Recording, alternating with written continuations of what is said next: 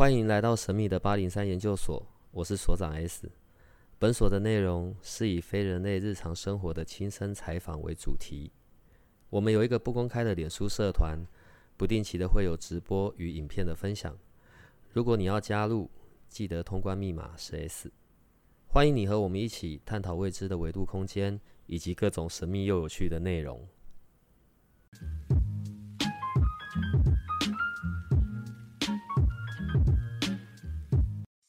各位八零三的小朋友，嗯，我们今天聊一点不一样的潜水。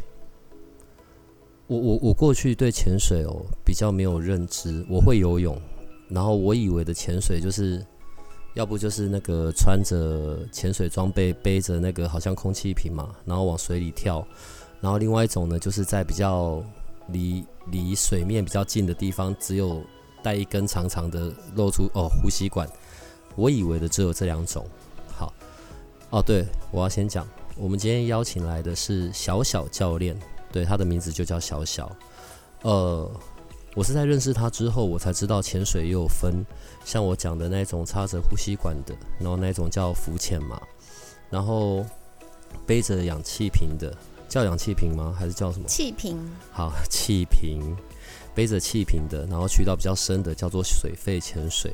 我后来才知道有另外一种叫做自由潜水，而且好像还被归类在极限运动，就是没有任何装备，然后往下多深就去到多深这样。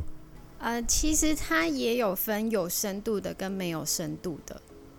嗯，因为一般人的的想法是自由潜水就是往下潜，看你能潜多深。但其实自由潜水有分非常多不同呃不同的项目，主要有八项。然后其实有有分呃有深度的，然后也有平浅的，就是它的深度是浅的，但是我们看的是你游动的距离。然后还有另外一种项目很特别，它是没有深度也没有距离，它叫做静态闭气，也就是只看你憋气的时间。这也是自由潜水项目之一。我我的认知啊，当然我们今天就是都都在聊这一块，呃。没有任何装备，所以当我往水下去的时候，其实满脑子都在想着要呼吸，要呼吸，要呼吸吧。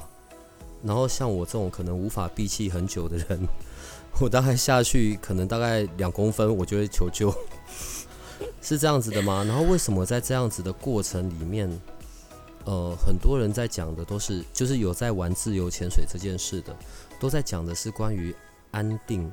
是是这样子说的吗？嗯，平静跟放松。嗯，为什么？呃，因为自由潜水它这个活动，它比较特别的地方是，一般正常的一些运动啊，它需要你的肾上腺素，需要你很多的肌耐力，然后燃烧你身体里面的动能，然后去产生一些爆发力之类的。但是唯独自由潜水这个项目，它跟这些运动完全相反，它要的。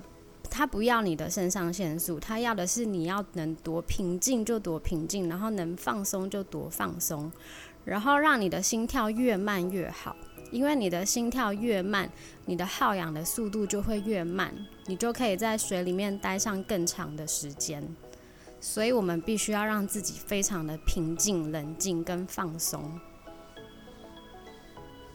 嗯，对不起哦。不是，我觉得这很冲突啊。正常人因为在一个闭气的状况下，然后又要待在水里，其实应该不自觉的就会开始很肌肉紧张、紧绷。这、这、这比较是一个正常的、正常的状态吧。所以我现在潜到水里，我反而要放松，然后脑袋不要去想一些有的没有的。这需要在岸上练习很长的时间吧。嗯，它其实是可以通过练习或者是训练来延长你憋气的时间，因为一般人你没有接触过，这是大部分的人的想法，他就会觉得说，哦，我没有办法憋气憋这么久，哦，我会紧张，哦，我不行。可是如果你真正去接触之后呢，你就会知道它的，呃，它中间的原理或者是道理是什么，然后你会知道是什么东西会让你想要呼吸。然后你也会知道你自己的能力在哪里，所以我们其实从，呃，从入水一直到呃憋气回到水面上，其实这整个过程我们让自己的状态其实是舒服的，你不会让你自己在水里面的时候就开始很紧张，我好想呼吸，然后心跳超快。然后才这个状态回到水面上，你会很危险。其实整个从下到上回到水面上，我们都是在舒服的状态。而且另外一个部分是，如果我从水底假设啦，去到一个比较深的地方，我又要上来，会不会有那个水压的问题啊？呃，会，因为呃压力它跟体积是成气体的体积是成反比的。然后我们人体里面呢，有一些地方是空腔。第一个最明显的地方就是肺嘛，因为我们的肺里面是空气，所以当我们的深度增加的时候，我们的肺的体积就会缩小。然后，呃，因为我们的肺是有弹性的，然后在你回到水面上的时候，它又会恢复成原来的大小，除非你下到比较。大比较深那种几十米之后的深度，你的肺就会可能会有挤压伤的风险。但是在呃一开始的阶段呢，肺部是不会有什么感觉的。然后再来，呃，其实对自由潜水员影响最大的是我们的耳朵，我们的中耳是一个空腔。然后当我们呃深度增加的时候，中耳里面的空腔就会被压缩，所以耳朵就会开始有不舒服的感觉。然后这个时候我们要做一个叫做耳压平衡的动作，然后那个不舒服的感觉就有点像是我们在坐飞机，坐飞机的时候，当飞机快速的上升下降的时候，耳朵那种不舒服闷闷的感觉。有些人可能会试着吞口水啊，或者是或者是嘴巴张开动一动，或者是捏住鼻子，然后往鼻子吹一口气，然后让耳朵可以胀开。这个这个我们叫做耳压平衡，然后这个东西对自由潜水员非常重要，因为这个是可以决定你呃到达深度的一个关键。如果你在某一个深度，你的耳压平衡做不出来，你没有办法去平衡你的耳朵，你的耳朵就会开始不舒服，甚至到痛。这个时候你就不能再往下潜了。对，对于你而言呢，呃。是在挑战一个深度，还是是在那个所谓的平静的那个过程？呃，我觉得对我而言是那个平静的过程。嗯，因为自由潜水，它就是在让你对我来说是让你的呃心里面达到平静。然后不会有很多的杂念，在这个状态之下呢，我们可以在水里面是非常舒服的状态。我可能很难理解这件事吧，就是你在讲的这个部分，然后跟我在现实里的体验，对我我觉得两者很难能够能够是能够结合起来的。你当初怎么接触到这件事的？自由潜水嘛。呃，其实我一开始接触的是水肺潜水，然后是一次我在马来西亚的一个小岛旅行的时候，然后就是参加了当地的体验潜水的活动，然后一下到水之后，就是让我很惊艳，觉得水底下的世界怎么会是这么的美丽，然后五颜六色的，然后从那个时候那个画面我就是印象很深刻，然后我回到台湾之后呢，我就是一直有一个。那个声音，对，就是那个画面，一直让我想要再继续回到海里面的那个世界。然后我就找了朋友，就是马上去上了呃水肺潜水证照的课程，我就马上去考了证照。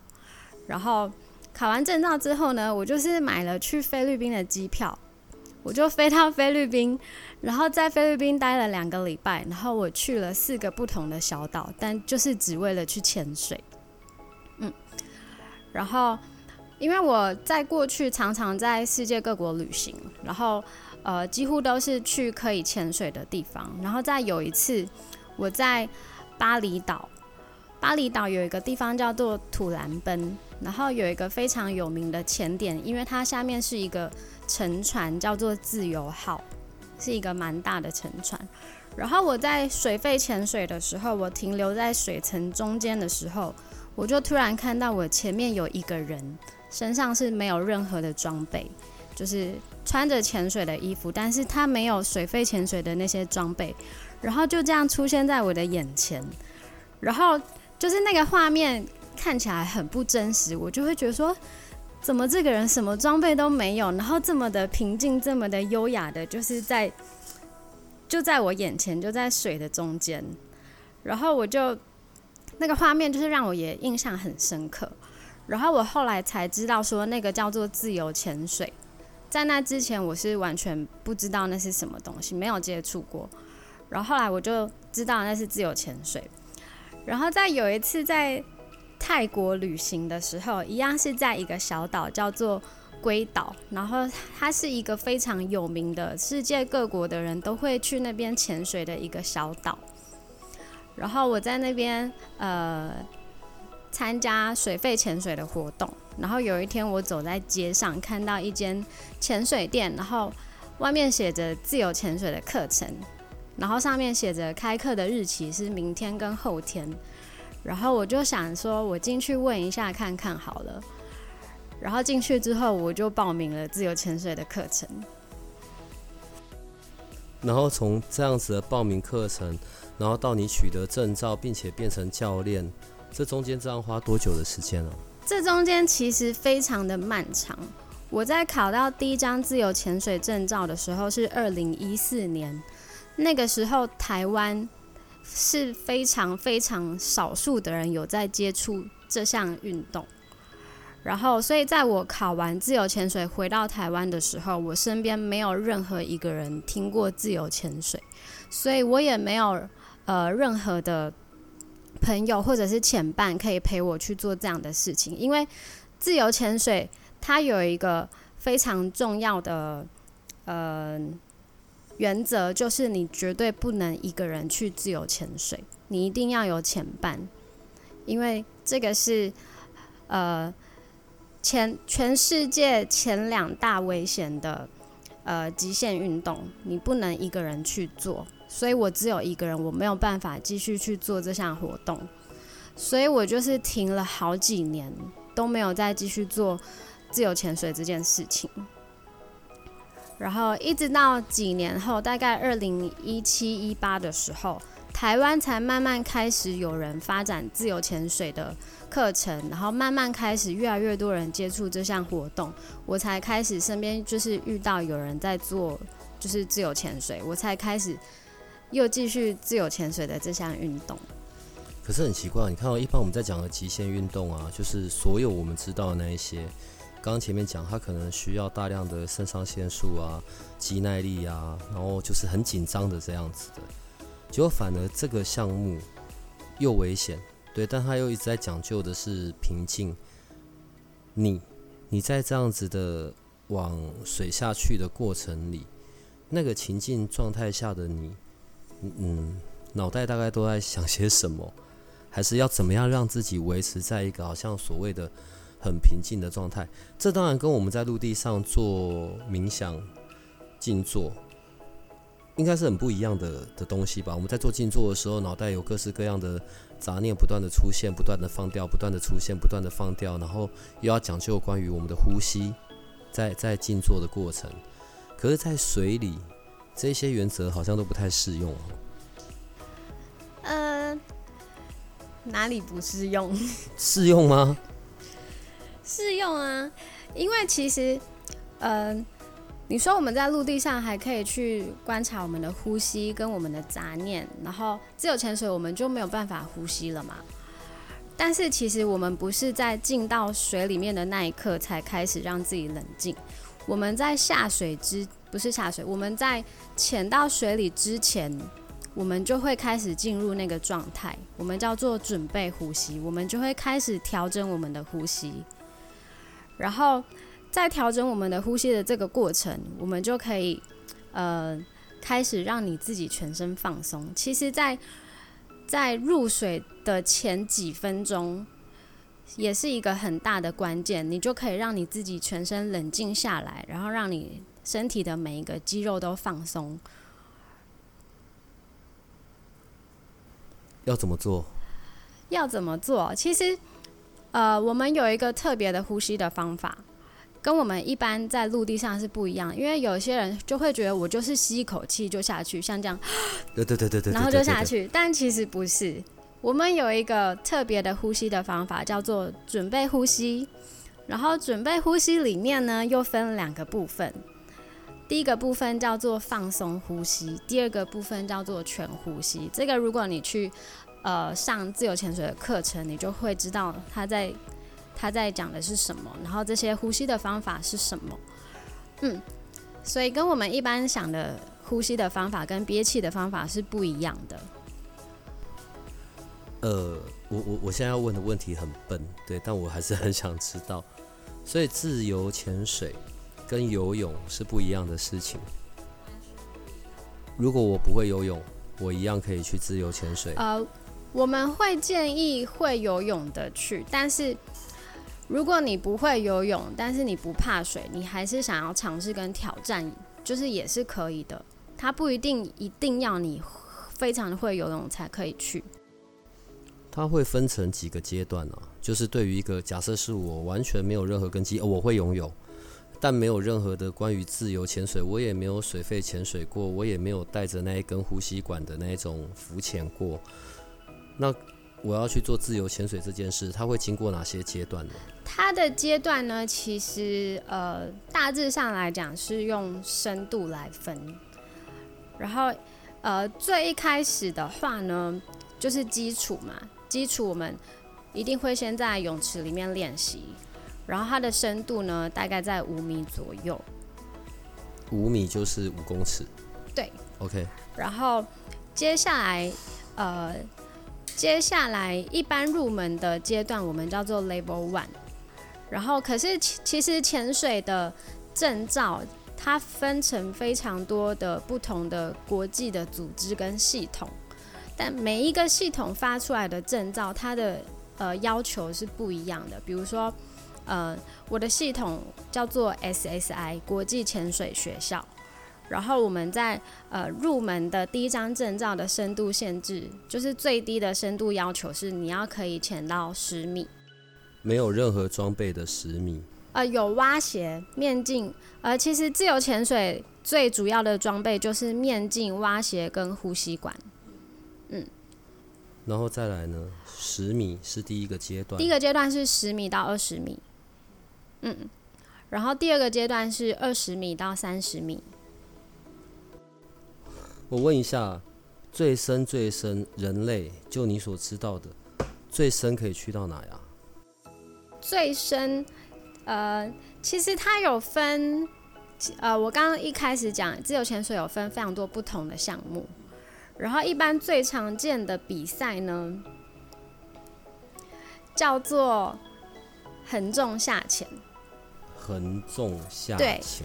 因为，呃，我们要下潜的话，身上会配配重，会有铅块。嗯，因为它可以抵消我们防寒衣的浮力。嗯，防寒衣也有浮力啊？有，浮力很大。嗯，而且防寒衣对自由潜水员来讲也是非常重要的一个装备，因为你要可以确实的保暖。如果你在水面上就觉得冷，甚至发抖，它会影响你整个下水的过程，因为你会非常的紧张跟不专心，你会一直觉得哦，我怎么在发抖？哦，我好冷，我好想上去。所以保暖对自由潜水员来讲非常重要，但是它穿在你身上之后呢，它的浮力很大，所以它会有另外一个问题，你会很难，呃，比较难下潜。所以我们必须要配上配重，就是一些铅块绑在我们大概屁股的那个位置，可以帮助我们下潜。一般进行像这样子的，呃，不讲国外好了，在台湾有哪些地方可以进行这个项目？进进行像户外，户外可以去做自由潜水的这样子。呃，很多啊，东北角啊，小琉球、绿岛、恒春，这些都是一定要有教练带着。呃，如果你有合格的自由潜水的证照，你要有一个潜伴，你就可以去做这样子的事情。但是你要有足够的装备跟安全的装备。嗯嗯。呃，举例好了，假设我现在我就只是想去体验，我想去海边试这件事，所以我就找了几个人，然后我就要找像你这样子的教练带我们一起去，陪我们去，这样是可以的吗？呃，是可以，就是你只是想体验看看自由潜水的感觉，但是我会不建议这么做。嗯，其实你是可以去做体验自由潜水的，但是以我，呃，以我来讲，我会觉得，如果你想尝试这项活动，你就直接去上课，因为自由潜水它，呃，它的一些安全的方面的东西会比较多，也比较重要。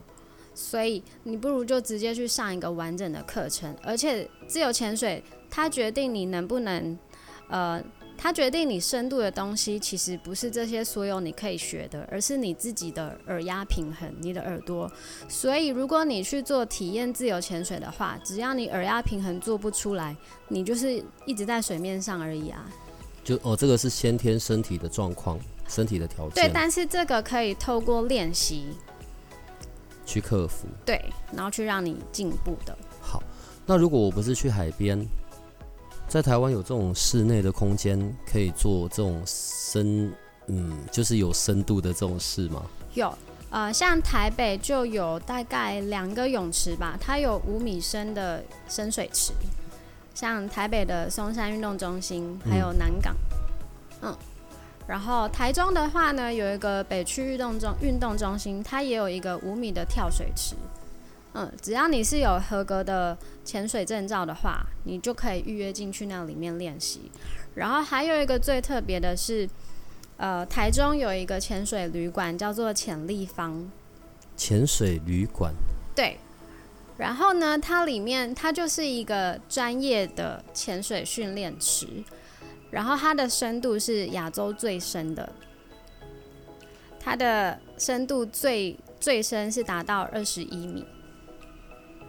你再说一次，二十一米。二十一米，对，它是整个旅馆，而且呃，你从那个旅馆的餐厅会有一个观景窗，你直接可以看得到呃那些潜水员在水里面做什么，甚至我们可以游到观景窗跟外面的人打招呼。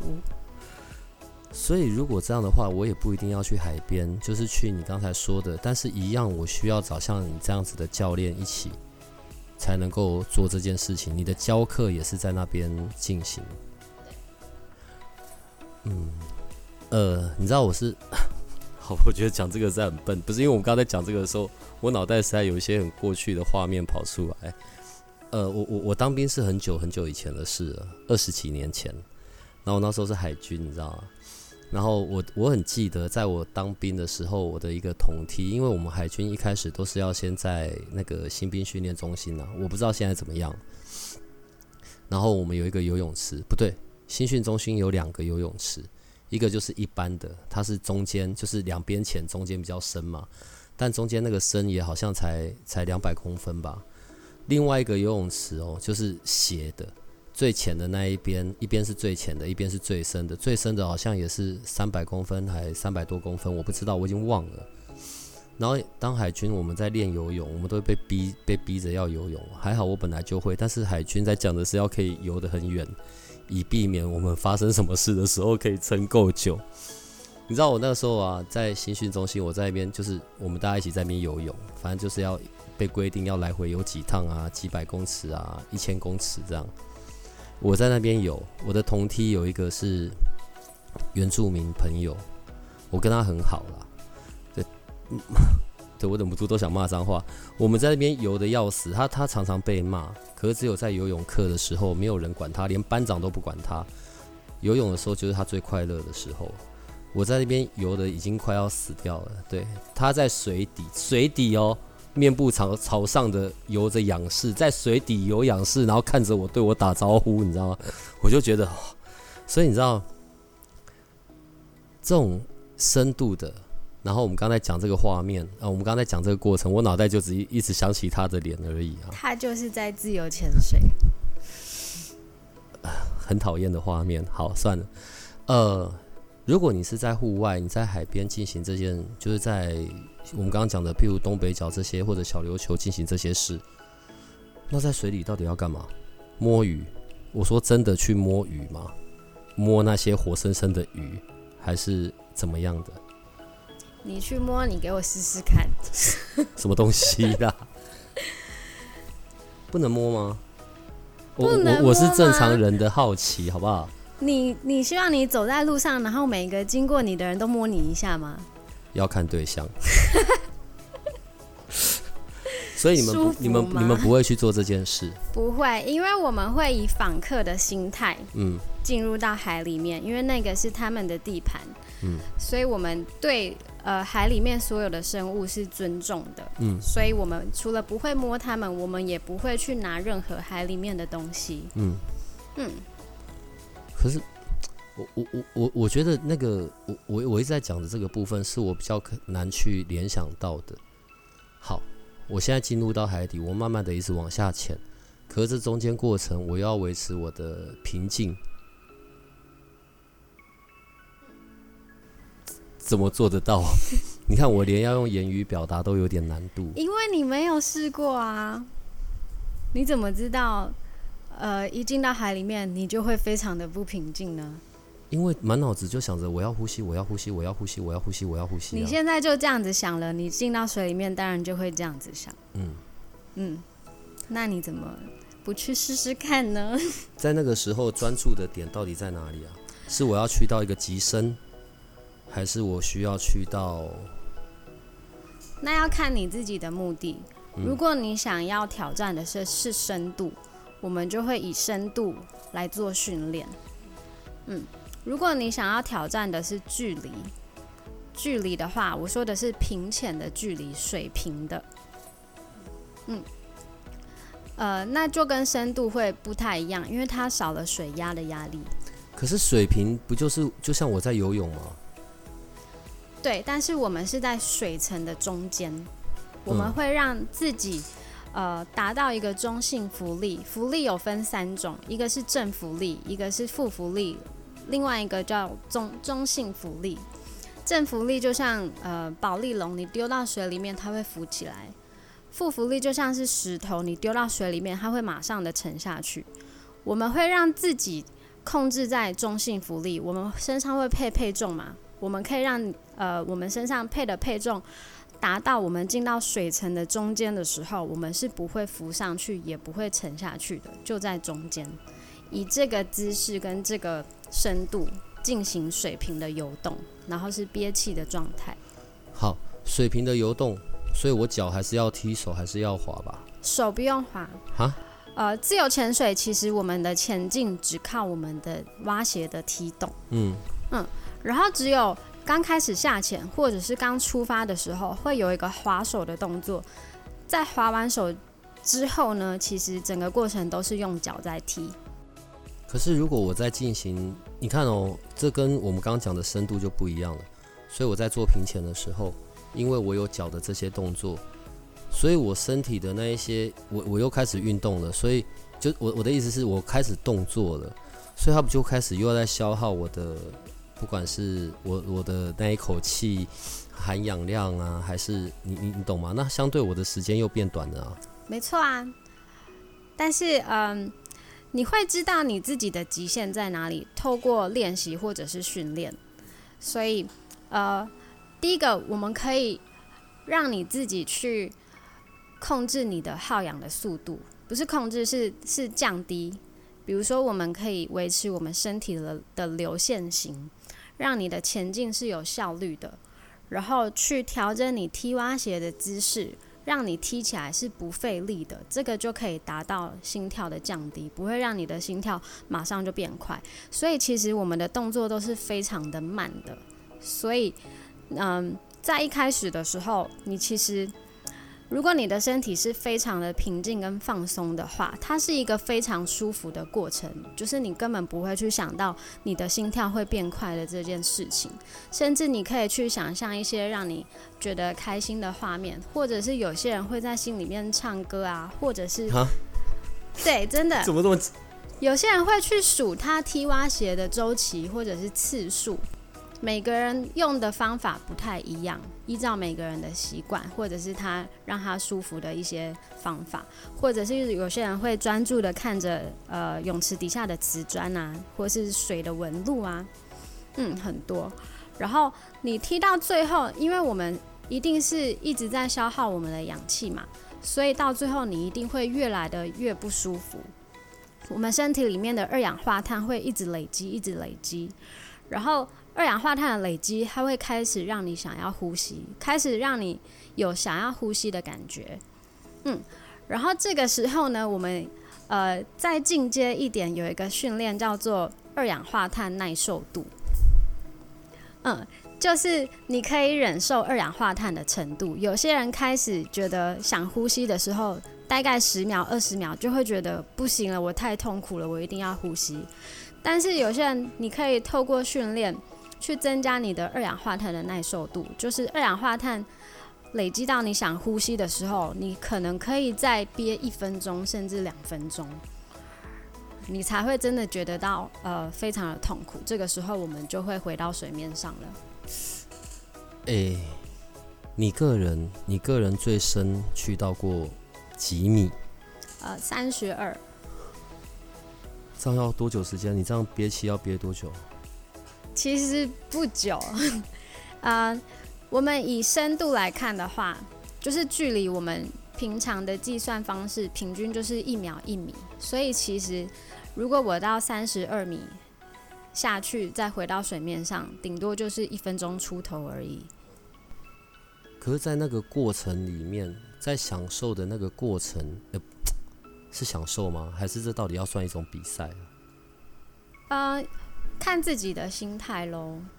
嗯，对我而言的话，我觉得是一种享受，因为其实你到到过了一个深度之后。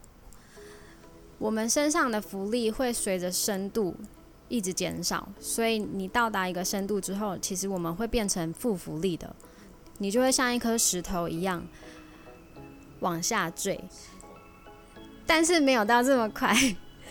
所以我们那一段那个阶段的话，我们是不用再踢蛙鞋，我们身体也不用再做任何的动作，你只要放松，然后维持好你的姿势，流线型的姿势。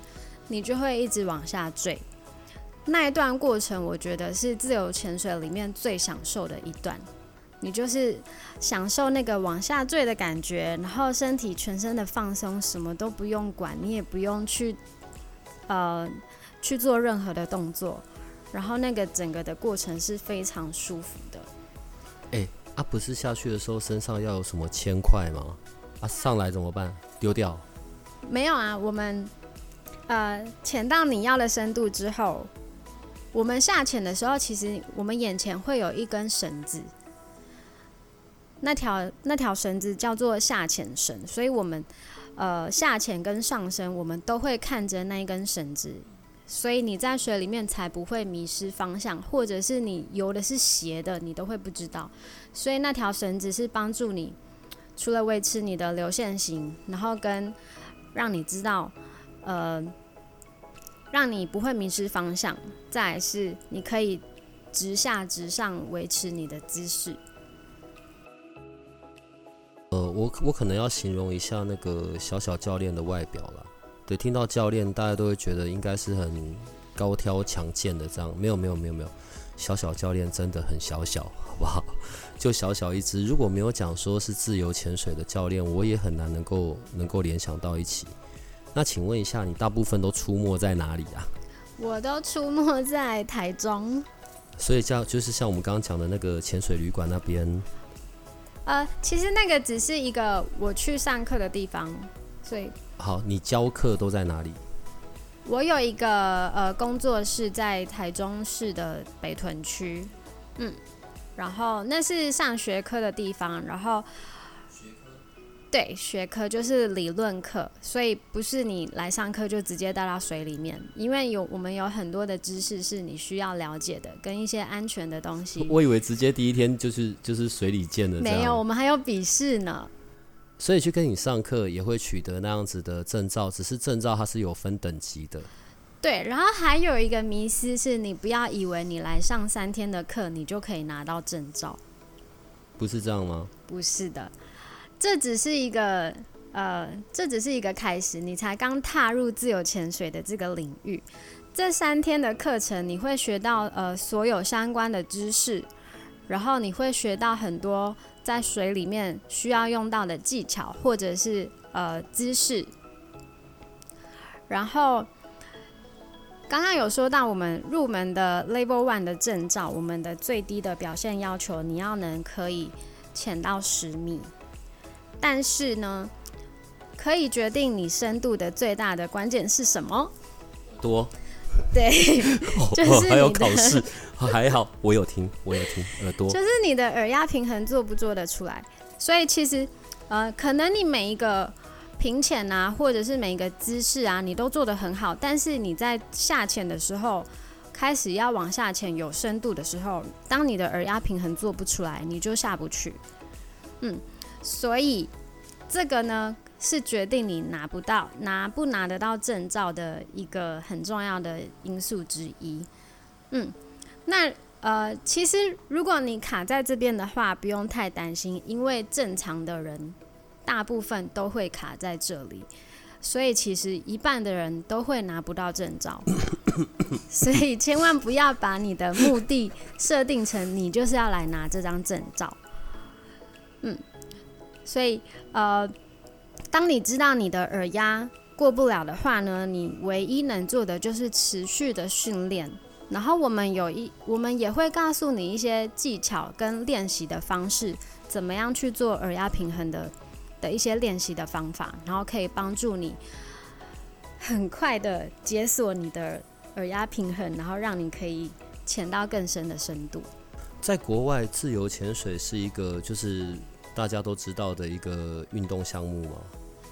嗯，其实也是看国家吧。嗯嗯，所以我们看到很多海边的完美照，大概都是像。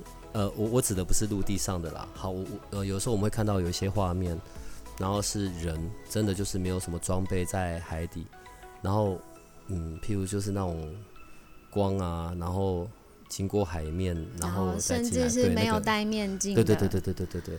嗯，那些都算是自由潜水的这样子的范围。前一段时间因为有疫情，所以可能这些活动也都不能进行嘛。现在恢复了吗？呃，现在恢复了。嗯嗯，泳池开放了，然后海边也开放了。所以，如果要找你练习的，不对，要找你学习的，台中是一个比较适合的地方。对。嗯。或者是恒春。恒春。嗯。就直接去海海海海海里了。嗯。也是要先上过学科，它只是离海边比较近。可是很，因为我们刚刚讲的几个地点在室内的台北、台中嘛，恒春那边就……嗯，因为台北的泳池几乎泳池最深都是到五米，唯独只有台中的潜立方有到二十一米。嗯，所以这些五米的泳池是没有办法结训的。所以你呃，如果你在台北上课啊，或者是其他县市上课。教练还是会把会把你带到海边去做海训，因为你才有那个深度。然后，呃，我个人也是建议，如果你呃上了自由潜水的这个课，呃，还是要去海训，因为你学这个就是要为了去海边，而不是永远都待在泳池里面吧。嗯，所以还是建议要去海训。然后在海里面结训。台中的好处就是因为潜立方这个泳池，它有达到那个深度，所以潜立方是可以让你结训的。但是泳池跟海边不一样，海边呢你会有风浪，会有海流，或者是海里面会有一些涌，那个整体的感觉是不一样的。所以就算你在台中结训之后呢，还是会呃建议你跟着你的教练。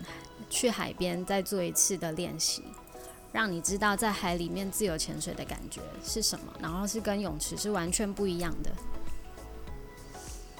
今天的结束之后啊，你一些你的那个影片啊、照片啊，你要给我，对，因为我要放在我们的那个社团里面。好，对，不然我也很难去形容你的外表啊。